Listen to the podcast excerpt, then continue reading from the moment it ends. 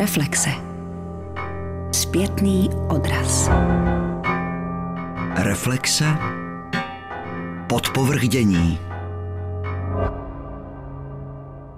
Co má český dramatik, dizident a první posametový prezident Václav Havel společného s Afrikou? Na tuhle otázku se dnes pokusíme odpovědět.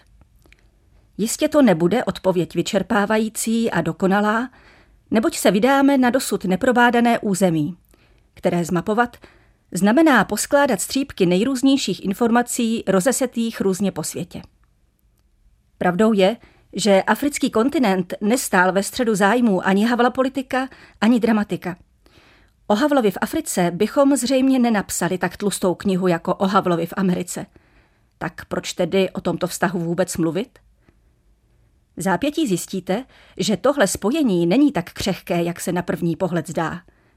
Mimo jiné je to způsob, jak nahlídnout na Havlovu osobnost a tvorbu trochu z jiného úhlu. Je to nalezená česká stopa tam, kde bychom ji ani nehledali.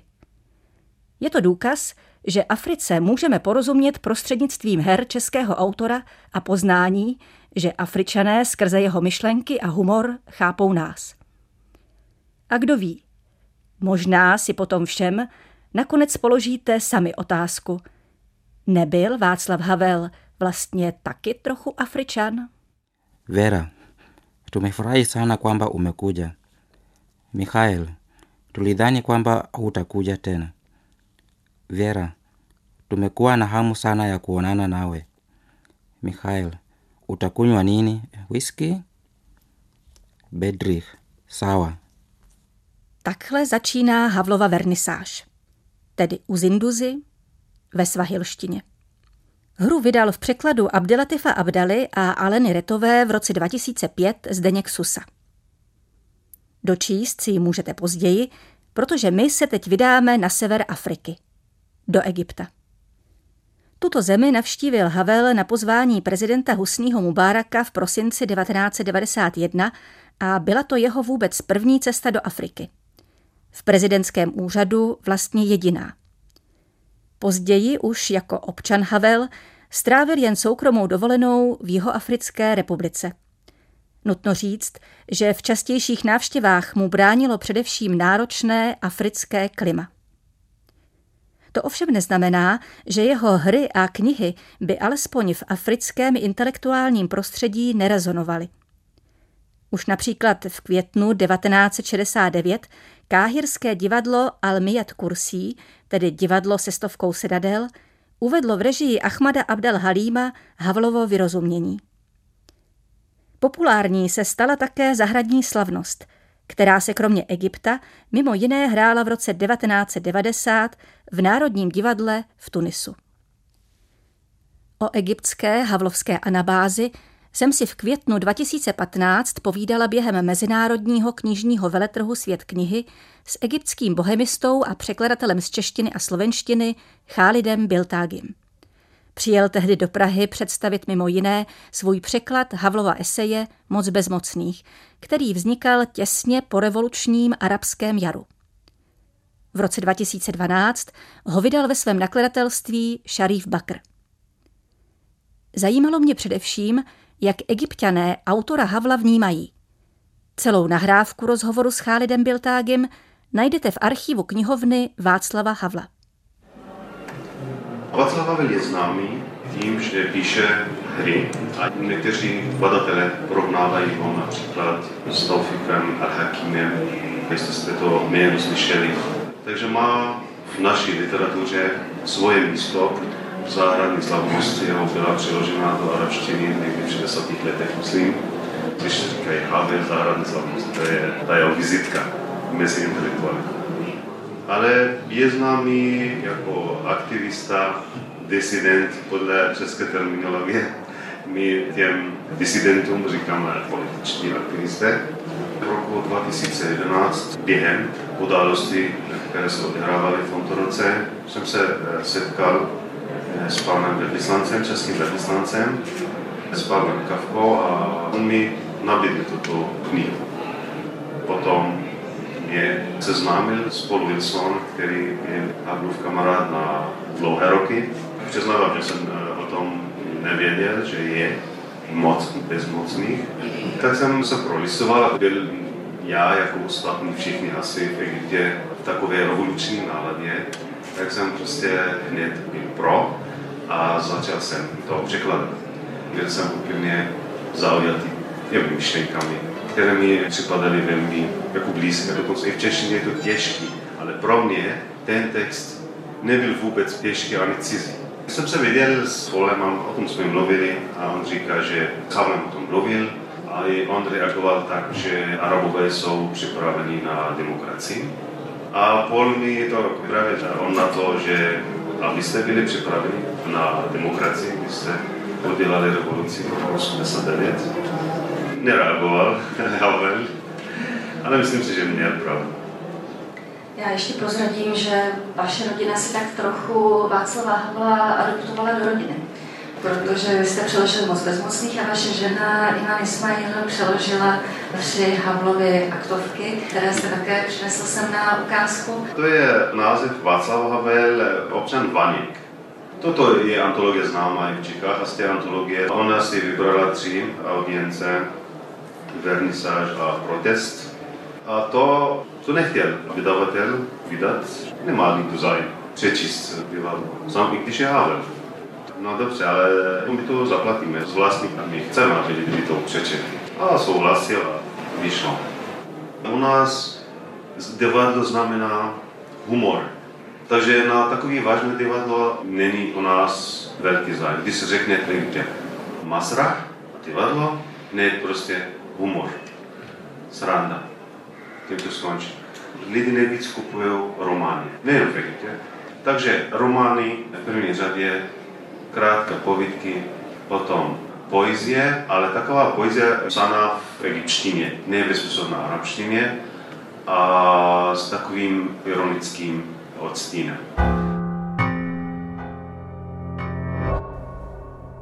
Druhou zastávkou v Havlovském divadelním putování po Africe je Nigérie. Ani zde není Václav Havel zcela neznámý. V 90. letech se zasazoval o propuštění obhájce lidských práv Olušeguna Obasanjo z vězení. Obasanjo se v roce 1999 stal prezidentem a několikrát navštívil konferenci Fórum 2000, jejímž iniciátorem byl právě Havel. Letos v červnu ve spolupráci s Českou ambasádou byla v hlavním městě Nigérie Abuji uvedena u příležitosti oslav 30-letého výročí sametové revoluce Havlova audience. Šlo o obnovenou premiéru inscenace Joe's Repertory Theatre z roku 2013 v režii zkušeného divadelníka Patrika Jude Oteha. Joe's Repertory Theatre je jeden z nejkvalitnějších divadelních souborů v Nigérii. Představitelé Vaňka a Sládka, Mark Musa a Sunny Adachson patří mezi poměrně dobře zavedené nollywoodské herce. Divadlem se bohužel neuživí a tak hrají v nízkorozpočtových televizních pořadech a filmech, které nigerijská kinematografie, takzvaný Nollywood, chrlí na své diváky. Však je také díky této své produkci druhá největší na světě. Podle všech ohlasů sklidili Musa s Adachsonem velký úspěch také v divadelní audienci. Adachson prý dokonce během představení zdárně překonal landovského rekord v počtu vypitých piv. Come on, Mr. Vanyek. You're not drinking. Why aren't you drinking? Thank you very much. I'm not much of a beer drinker. Is that so? Never mind. We'll teach you to drink beer all right. You'll soon get used to it around here. We all drink it around here. It's a, a sort of tradition. yes, I know. Marien Vanjanwu je česká diplomatka, která má na naší ambasádě v Abuji na starosti také propagaci české kultury v Nigérii a dalších devíti akreditovaných frankofonních zemích. Podílela se i na uskutečnění obnovené premiéry audience. Před jejím návratem do Nigérie jsem s ní v Praze hovořila o její zkušenosti příležitostné divadelní produkční. My se snažíme, abychom, když propagujeme teda Českou republiku po té kulturní stránce, abychom využívali širokou paletu různých forem. To znamená, že divadlo mezi to každopádně spadá. Každý rok se snažíme dělat alespoň jednu divadelní inscenaci nebo nějakým způsobem se tohoto tématu dotknout a e, vlastně s divadelním souborem Joss Repertory Theatre, které sídlí zhruba pět hodin jízdy autem od hlavního města Abuji v městě Jos na takové náhorní plošině, tak pracujeme dlouhodobě vlastně ještě z dob mé předchůdkyně, to znamená zhruba od roku 2012-2013, protože s nimi máme velmi dobrou zkušenost a jsou zavedeným souborem známým, renomovaným a uznávaným po celém, řekněme, nigerijském ale i zahraničním kontextu, protože často pracují nejen s námi, ale s dalšími ambasádami, mají stáže ve Spojených státech, ale i po Evropě, ve Velké Británii a tak dále.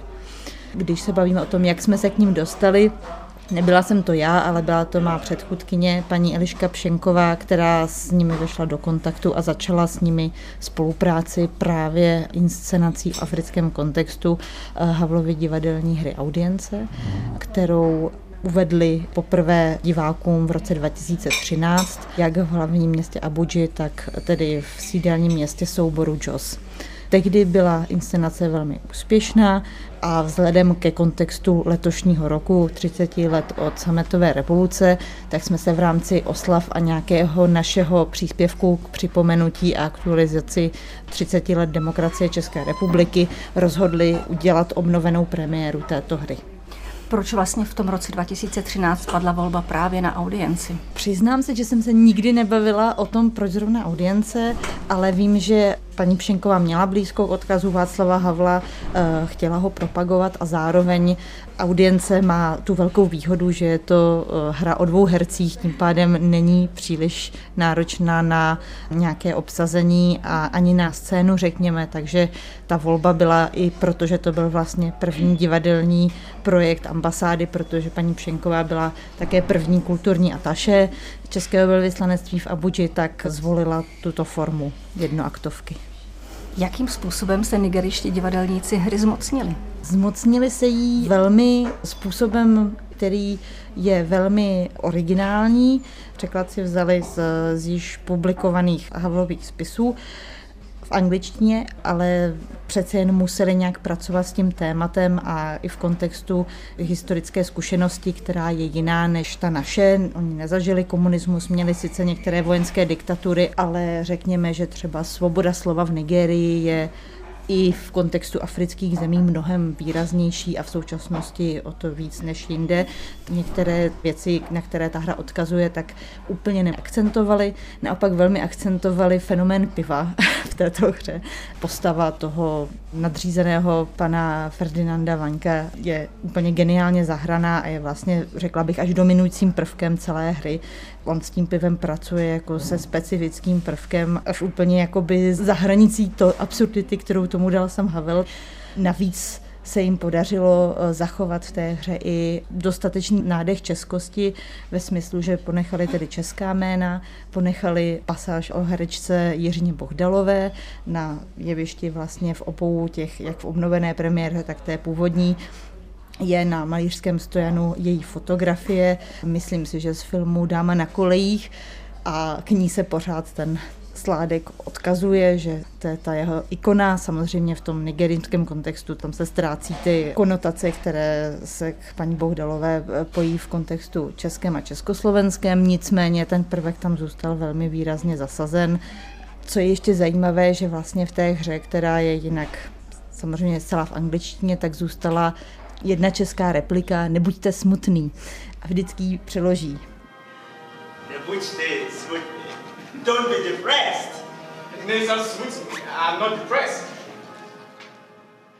a to tomu dodává pro nás takové nádherné podbarvení, ale cítila jsem, když jsme teď hru uváděli, že i pro středoevropské diplomaty to bylo velmi zajímavé, ale že i ti Nigerijci si z toho odnášeli, že tam nějaký jako prvek, něco je tam oslovilo, takový odkaz k české kultuře jako takové, nejenom teda k té normalizační nějaké zkušenosti. Byť jsme z toho měli strach z hlediska obecně přijetí absurdního dramatu v Africe a chápání kontextu, je pravda, že v úplném závěru se po té inscenaci několik nigerijských diváků přišlo zeptat, jestli správně pochopili konec a většinou ano, opravdu pochopili, takže ta zpráva, ta message toho díla byla předána a diváci vydrželi do konce, smáli se, bavilo je to, nikdo nevěřil tomu, a to je možná specifické, že oni opravdu dostali od nás české dvanáctky Plzně a asi 12 nebo 10 jich na tom jevišti vypili nebo minimálně ten sládek a přesto vydržel hrát až do konce, tak to zbudilo velký obdiv. Představení jsme uváděli u brazilských kolegů na jejich ambasádě, kde mají vybudovaný kinosal, jakýsi amfiteátr, který skýtal ideální prostor pro inscenaci této, řekněme, jevištně nepříliš namáhavé hry. Dělali jsme tentokrát obnovenou premiéru pouze v Abuji, ale za to dva dny. První den byl postaven jako VIP pro diplomatickou komunitu, vážené nigerijské hosty a druhý den byl otevřen veřejnosti. Obě představení byly tedy zdarma.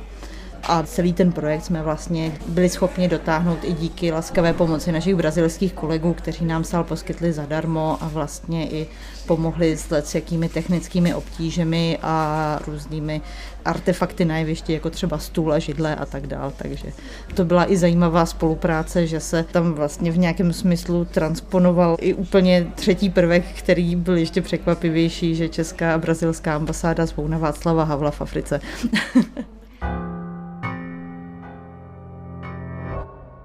Z Nigérie se nyní přesuneme na jih Afriky, do Zimbabwe a Jihoafrické republiky. Mými hosty ve studiu jsou Nikol Adamcová, ředitelka odboru států subsaharské Afriky na Ministerstvu zahraničních věcí. Dobrý den. A její kolega, bývalý český velvyslanec v Zimbabwe, Jaroslav Olša. Dobrý den. Vy jste oba byli během svých diplomatických misí svědky uvedení Havlových her v Zimbabwe a Jihoafrické republice. Kdy to bylo a o jaké inscenace se jednalo? V roce 2004 jsme nastudovali první divadelní hru Václava Havla v rámci tehdy nově vzniklého Hararského mezinárodního festivalu umění. Eh, nastudovala běložská režisérka Susan Haynes a jednalo se tehdy podle ní o první nastudování Václava Havla v Zimbabwe, ale překvapivě tehdy pro mě ne první nastudování české divadelní hry v Zimbabwe. Při té příležitosti možná je vhodné zmínit, že v Zimbabwe se několikrát více než desetkrát hrála Čapková uh, hra uh, ze života hmyzu. A když jsem se ptal, proč zrovna ta hra, tak říkala, to je úžasná hra pro školy, protože tam pro každé dítě najdete alespoň jednoho broučka. Proto jsme ji tolikrát nastudovali, takže to je jenom spíš něco nehavlovského. A jak to bylo s tím Havlem? Jak vypadala vernisáž, kde se hrála, jaký přijímalo publikum? Byly to, myslím, tři nebo čtyři představení. Přiznám se, že to místo už si dneska nepamatuju. Nebylo to v divadle v parku, kde se většinou hry hrávaly, to znamená venkovní divadlo, bylo to nějaký divadelní sál eh, uvnitř budovy. Bylo to divadlo pro tři herce, kteří všichni tři byli černoští herci a co si pamatuji, divadlo bylo plné při všech uvedeních, prostě protože divadelní scéna tehdy v hyperinflačním Zimbabwe nebyla zrovna nejživější, čili divadelníci měli radost z toho, že se něco v oblasti děje a opravdu se na představení přišli podívat. A která témata z Havlovy vernisáže rezonovala tehdy nejvíc?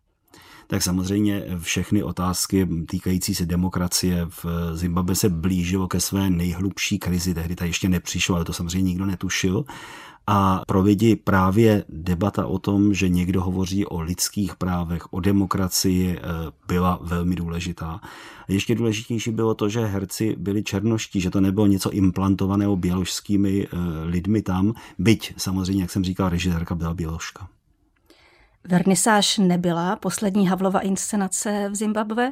Eh, v roce 2010 a později ještě v roce 2012 zimbabští herci nastudovali protest. A protože obě tyto inscenace eh, v Harare eh, byly nastudovány během diktatury, jak se vlastně Havlovy hry za Mugabeho hrály? No, my jsme nenarazili na žádný zásadní problém. Ve stejném roce, v tom roce 2004, se hrála úplně jiná, mnohem političtější hra, mnohem spíš upravená pro místní poměry a tam snad policie dokonce, jestli to Martin pamatuji, tu hru rozehnala, zakázala ji hrát. Havel prošel bez většího dopadu na uh, místní politiku, i proto, že ta hra je určena opravdu pro intelektuální menšinu v té zemi, takže nevyvolávala žádné pnutí. Zatímco ta druhá divadelní hra byla určena opravdu pro veřejnost a veřejnost si vzala pro sebe. Čili já si myslím, že se na nás policie, eh, zřejmě i tajné služby dívaly s velkou schovývavostí. Pokud vím, tak eh, ta samá zimbabská inscenace potom putovala do Jihoafrické republiky, eh, kde byla uvedena a kde jste jí byla svědkem. Já jsem působila v letech 2012 až 2016 eh, na Českém velvyslanectví v Pretorii a tam jsme v září v roce 2012 uspořádali sérii představení hry Václava Havla Protest. Bylo to rok po úmrtí Václava Havla, celá ta série byla koncipována jako vzpomínka na Václava Havla, jako připomenutí jeho osobnosti, jeho odkazu, jeho umělecké i politické tvorby. Představení jsme uspořádali na čtyřech místech, byli jsme poměrně velkorysí eh, v těch našich eh, plánech. Dvě představení se uskutečnila v hlavním městě v Pretorii, jedno představení eh, jsme uspořádali v Johannesburgu, Megapolis, další představení, to závěrečné, bylo v kosmopolitním kapském městě. Každé to představení bylo úplně jiné, protože jsme každým tím představením cílili na jiné publikum. Představení v Pretorii a Aterbury to jsme mínili jako slavnostní zahájení celé série. Podařilo se nám ke spolupráci získat i Jihoafrické ministerstvo kultury, které v té době neobvykle spolupracovalo s velvyslanectvími, takže jsme na tu spolupráci byli hrdí, byli jsme za ní rádi a zvýšila se tím viditelnost té akce a dopad akce u veřejnosti.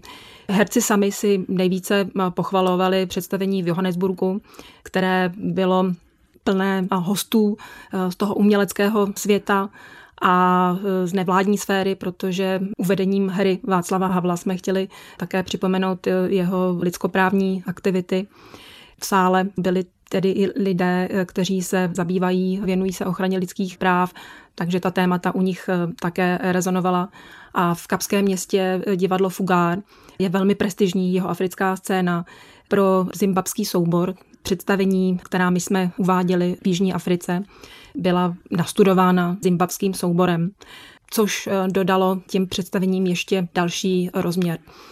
Divadlo Fugár v Kapském městě je opravdu prestižní scénou a oni byli pišní a hrdi na to, že tam mohli vystoupit. V jakém smyslu další rozměr? Co to znamená, když zimbabští herci hrají v Jižní Africe? Měl to ten rozměr, který zmiňoval už eh, pan velvyslanec Olša přede mnou. Hráli to černoští herci, byla to hra Protest, kde bychom mohli posluchačům připomenout, že tam eh, jsou dva umělci, pan Staněk a pan Vaněk. Pan Staněk je umělec, který se režimu přizpůsobuje, trochu s ním kolaboruje a ten mu za to umožňuje umělecky pokračovat v tvorbě, kdežto pan Vaněk, ten se režimu protiví a za to je také persekuován a pronásledován a tvořit naopak nemůže. Tohle, myslím, ti zimbabští herci s tou svojí zkušeností života v režimu Roberta Mugabeho dokázali přesně vystihnout, vyhmátnout. Stejně jako to rezonovalo v té jihoafrické společnosti, která byla tou dobou zhruba 20 let po přechodu od totalitního apartheidního režimu k demokratickému režimu, takže zase si dokázali autenticky vzpomenout na určitou potřebu té přikrčenosti, kterou lidé v totalitních režimech obecně asi pocitují. Jednu poznámku, osobní zkušenost, kterou jsme my, tým na Českém velvyslanectví při přípravě série e, zažili a to, že jsme se vrátili způsobem uvažování do dob našeho dětství a mládí v socialistickém Československu, kdy jsme v jednu chvíli začali mít obavy velmi jasné, jestli náhodou zimbabské úřady neznemožní oběma hercům uměleckému souboru, který vystupoval pod názvem Rooftop Promotions, jestli neznemožní hercům cestu do Jižní Afriky. Velmi pečlivě jsme proto zvažovali způsob eh, zveřejnění informace o Havlově inscenaci, o tom, jakým způsobem eh, budeme oslovovat diplomatický sbor a eh, několik dní jsme přemýšleli, zda ano či ne informovat zimbabskou ambasádu. Nakonec jsme to udělali, dokonce zástupkyně zimbabského vyslanectví přišla na to slavnostní představení a všechno proběhlo v pořádku. Když začínala krize v Zimbabwe, tak mně se právě ten mindset z 80. let velmi hodil. Já jsem v 80. letech vydával samizdat a lehce jsem v sobě nastolil zase tu stejnou paranoju, kterou jsem v 80. letech měl. Říkal jsem si, pozor, má to mnoho problémů. A naopak, jak tady moje kolegyně říkala, měla radost toho, že mohla spolupracovat s ministerstvem kultury, tak to bylo jedno z toho, co jsem naprosto nechtěl. První, myslím, že jsme prakticky před zimbabským ministerstvem kultury utajovali fakt, že tam budeme nastavovat tu hru, protože tehdejší ministrem kultury byl zrovna velmi zásadní odpůrce bělochů a jsem přesvědčen o tom, že kdyby se to ministerstvo kultury Zimbabwe dozvědělo, dostali bychom se do jeho hledáčku a třeba by nám tu hru zakázali. A naším smyslem nebylo nechat si hru zakázat. Naším cílem bylo tu hru předvést, čili my jsme chtěli opravdu v klidu, aby divadelní veřejnost viděla, ale věděli jsme, že ty nebezpečí jsou velmi podobné. My jsme se snažili, abychom oslovovali obě části jeho africké veřejnosti, nebo spíš bych měla říct všechny, protože jeho africký národ je opravdu duhový, tak jak se říká. Snažili jsme se, aby ta představení a to publikum bylo opravdu promíchané, aby to byla jak ta černožská většina, tak běložská menšina. K Jihoafrické republice měl Václav Havel zdá se nejosobnější vztah. Mimo jiné také proto, že jeho africký apartheid připomínal situaci v Československu za bývalého režimu. Tamní situace ho zajímala nejen politicky, ale také lidsky. Jaké konkrétní vztahy Havla s jeho Afričany pojily? Já si netroufám hodnotit osobní vztah Václava Havla k Jižní Africe, na to nejsem povolaná. Řeknu několik eh, informací. Václav Havel se osobně setkal s prvním černožským prezidentem tím neviditelnějším eh, bojovníkem proti apartheidu Nelsonem Mandelou v roce 1992. Bylo to v Praze při příležitosti kongresu Mezinárodního svazu studentstva. Bylo to v roce 92. Ještě jednou zdůrazním, to bylo eh, tedy předtím, než se eh, Nelson Mandela stal jeho africkým prezidentem. Tím byl zvolen v roce 1994 po prvních všerasových svobodných volbách ke konci 90. let eh, byla opakovaně připravována státní návštěva Václava Havla v Jižní Africe, ale bohužel s ohledem na jeho zdravotní stav a náročnost eh, cesty do vzdáleného teritoria na jihu Afriky se ta státní návštěva nikdy neuskutečnila. Václav Havel udržoval ale kontakty se spolutvůrcem jeho afrických reform, s tím druhým mužem, který spolu s Nelsonem Mandelou získal v roce 1993 Nobelovu cenu míru právě za ten pokojný přechod od totality k demokracii. Udržoval kontakty s Frederikem Willemem de Klerkem, bývalým jeho africkým prezidentem, který se několikrát zúčastnil i Fora 2000 iniciativy, kterou Václav Havel založil. Já jsem právě na konci 90. let řídil africký odbor a v té době se právě připravovala další velká cesta Václava Havla. On tehdy vlastně udělal dvě velké cesty. První byla taková australsko-azijská, kde navštívil Austrálii, Nový Zéland, Singapur a Filipíny, na které jsem se účastnil. A následně byla dlouhá cesta do Latinské Ameriky. A ta následující velká cesta měla vést právě na africký kontinent. A všichni víme, těžké onemocnění, operace v Rakousku, to všechno zastavila. Ta cesta měla vést do Jihoafrické republiky, ale měla vést také do Rwandy, která se tedy zotavovala těsně po velké genocidě, na kterou upozornili právě například čeští diplomaté diplomaté Karel Kovanda tehdy v OSN, čili cesta měla výst do Rwandy, do Jihoafrické republiky a zřejmě ještě někam, a to se o tom stále hovořilo, měla to být Kenia, mohlo to být jiná země, to se nikdy nevyřešilo, ale to onemocnění prakticky zabránilo udělat tuhle poslední velkou plánovanou cestu. Ještě bych dodala, že Česká republika byla na inauguraci Nelsona Mandely v roce 1994 zastoupena. Byl tam vyslán jako mocněnec zástupce pana prezidenta Havla, jeho kancléř, vedoucí kanceláře prezidenta republiky Luboš Dobrovský. Padlo tady jméno Nelsona Mandely. Cyklus čtyř představení protestu v Jihoafrické republice byl v roce 2012 uváděn jako vzpomínka na Václava Havla, evropskou obdobu Nelsona Mandely. Existuje skutečně mezi těmito dvěma přímá paralela? Mezi Václavem Havlem a Nelsonem Mandelou Paralela existuje určitě v tom, že se oba zasloužili o mírový, pokojný přechod eh, od eh, totality k demokracii. To jejich eh, myšlenkové podhoubí, to pozadí intelektuální bylo jiné. To, co mají také společného, je principiálnost a zásadovost jejich postojů a přesvědčení, za které byli ochotni nechat se uvěznit totalitním režimem a další společný rys je určitě to, že byli posléze zvoleni demokraticky prezidenty svých zemí. Apartheid v některých rysech určitě se našemu socialistickému Československu přibližoval omezování svobody projevu, svobody slova, svobody schromažďování, svobody názoru. To je, myslím, to, co ty režimy spojovalo a to, co to dělá s lidskou povahou. Proto vlastně ty Havlovy eh, hry v tom africkém prostředí nebo jeho africkém prostředí rezonují i proto, že se zabývají tím, jak totalitní režim pokřivuje charaktery chování, vystupování lidí. Do této chvíle byla řeč spíše o uvádění Havlových her v anglofonních zemích Afriky. Ale co země frankofoní a lusofoní? Máme kusou informaci například o premiéře žebrácké opery v divadelní dílně kulturního centra v Kigali, hlavním městě Rwandy. Hra byla uvedena v květnu 1992, tedy dva roky předtím, než zemi zachvátilo masové vyvražďování Tuciů a umírněných Hutů. Tím naše stopy bohužel v této části Afriky končí. Nicméně otázku po smyslu šíření Havlova odkazu ve frankofonní subsaharské Africe jsem položila třem významným osobnostem. Hasanovi Kojaté, řediteli festivalu frankofonních divadel v Limoš, jehož kořeny pocházejí z Burkiny Faso, belgickému nakladateli Emilu Landsmanovi a konžsko-francouzskému dramatikovi Kajovi Makelému, který si ve své nejnovější knize klade sugestivní otázku. A co kdyby Václav Havel byl Afričan. À dire vrai, je ne peux pas parler au nom de toute l'Afrique ou de trucs, mais le peu que je connais, euh, il n'est pas connu par la nouvelle génération. Nemůžu samozřejmě mluvit za celou Afriku, ale pokud vím, tak mladí lidé Václava Havla bohužel neznají. Naopak moje generace ho zná velmi dobře. Zná ho jako dramatika, jako divadelníka. A když se stal prezidentem, bylo to pro nás velmi povzbuzující.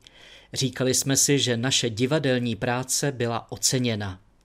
Aspoň mě, jakožto africkému autorovi, herci, režisérovi, to dávalo velkou naději. Četl jsem několik Havlových her přeložených do francouzštiny.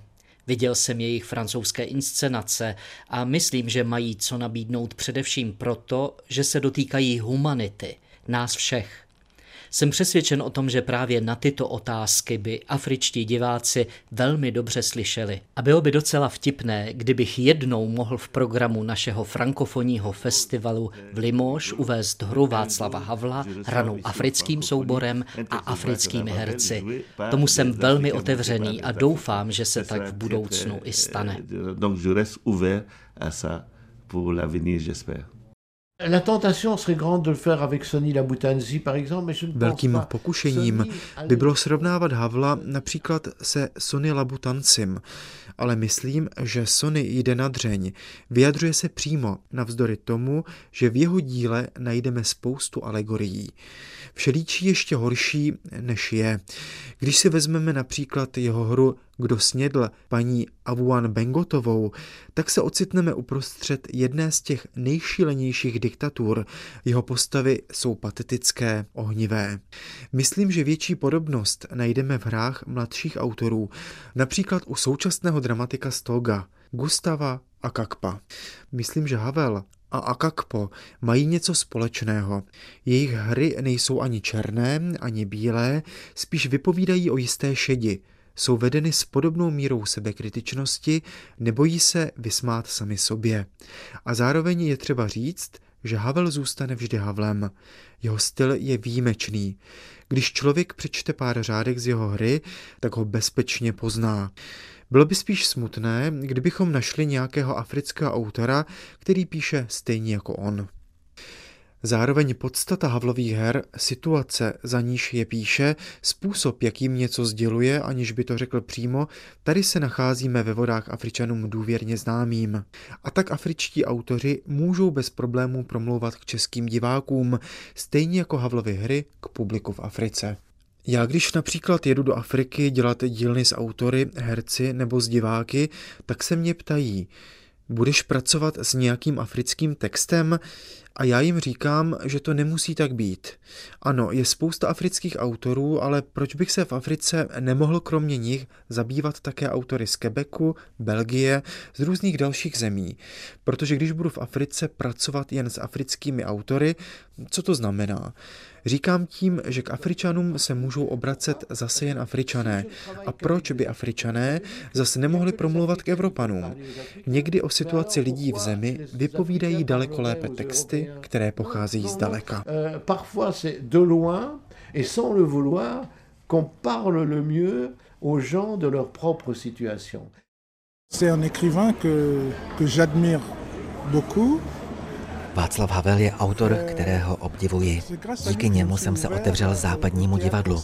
Domníval jsem se, že západní dramaturgie jsou zaměřené egocentricky, ale díky Havlovým hrám jsem poznal divadlo, které míří k intimitě a svědomí každého člověka, dokáže čelit diktatuře.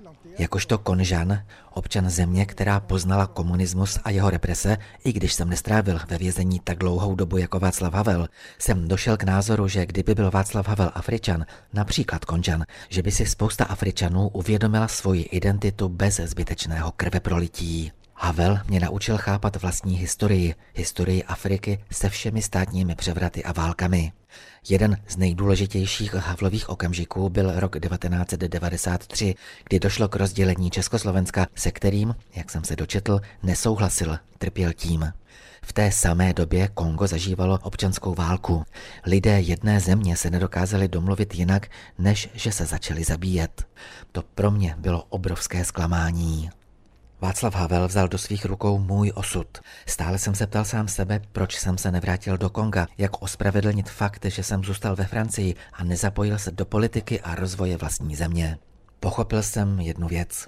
Když se Havel odstl ve vězení, byl to pro něj něco jako exil, třeba že ve vlastní zemi. Zároveň tento exil neznamenal konec veškerých nadějí a to byla lekce, z níž jsem si vzal následující ponaučení. Ať budu kdekoliv, stále můžu představovat určitou naději pro mladé Afričany, konžany, kteří ve mně pořád uvidí možnost, jak se svobodně vyjadřovat psaním her, románů a podobně. Ale kdyby Havel byl Afričan, asi bych nikdy z Konga neodjel. Zůstal bych a po jeho boku usiloval o rekonstrukci své země. Můj projekt, kdyby Václav Havel byl Afričan, je román v dopisech. Je to příběh jedné mladé Češky, Míšenky, která má končského otce a českou matku.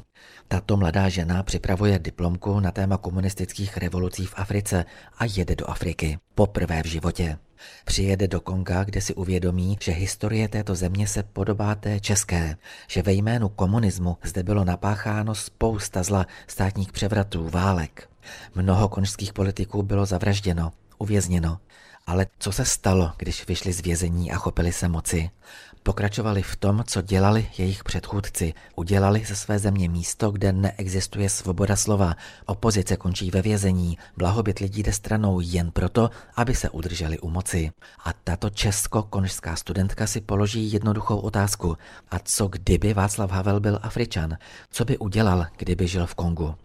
Nakonec dojde k závěru, že v tom případě by Kongo vyvedl z bídy, zvýšil by jeho respekt v mezinárodním měřítku, občané by byli svobodní, hrdí na svou zem a tak dále. Taková je vize té mladé ženy, která se potkává s vizí jejího otce. Ten pracuje jako knihovník v Paříži a také je to spisovatel. Jemu posílá dopisy se všemi svými otázkami. Otec se snaží chyby koňských politiků omluvit a to těmi nejčastějšími koloniálními argumenty. Vysvětluje jí, že to není chyba Afričanů, níbrž těch, kteří je kolonizovali. Ale dívka namítá, vždyť už je to víc než 60 let, co je Kongo nezávislé. Co pak nikdo ani po 60 letech nepřišel s tím, že je třeba hledat štěstí a prosperitu místo válek a bídy. Podobné otázky si kladl Václav Havel, když se dostal k moci. Jak vydobít své zemi, svému lidu náležitý respekt, aby ho vnímali jako lidské bytosti, rovnocené s ostatními. A v tom vidím jeho velký úspěch. Grande réussite.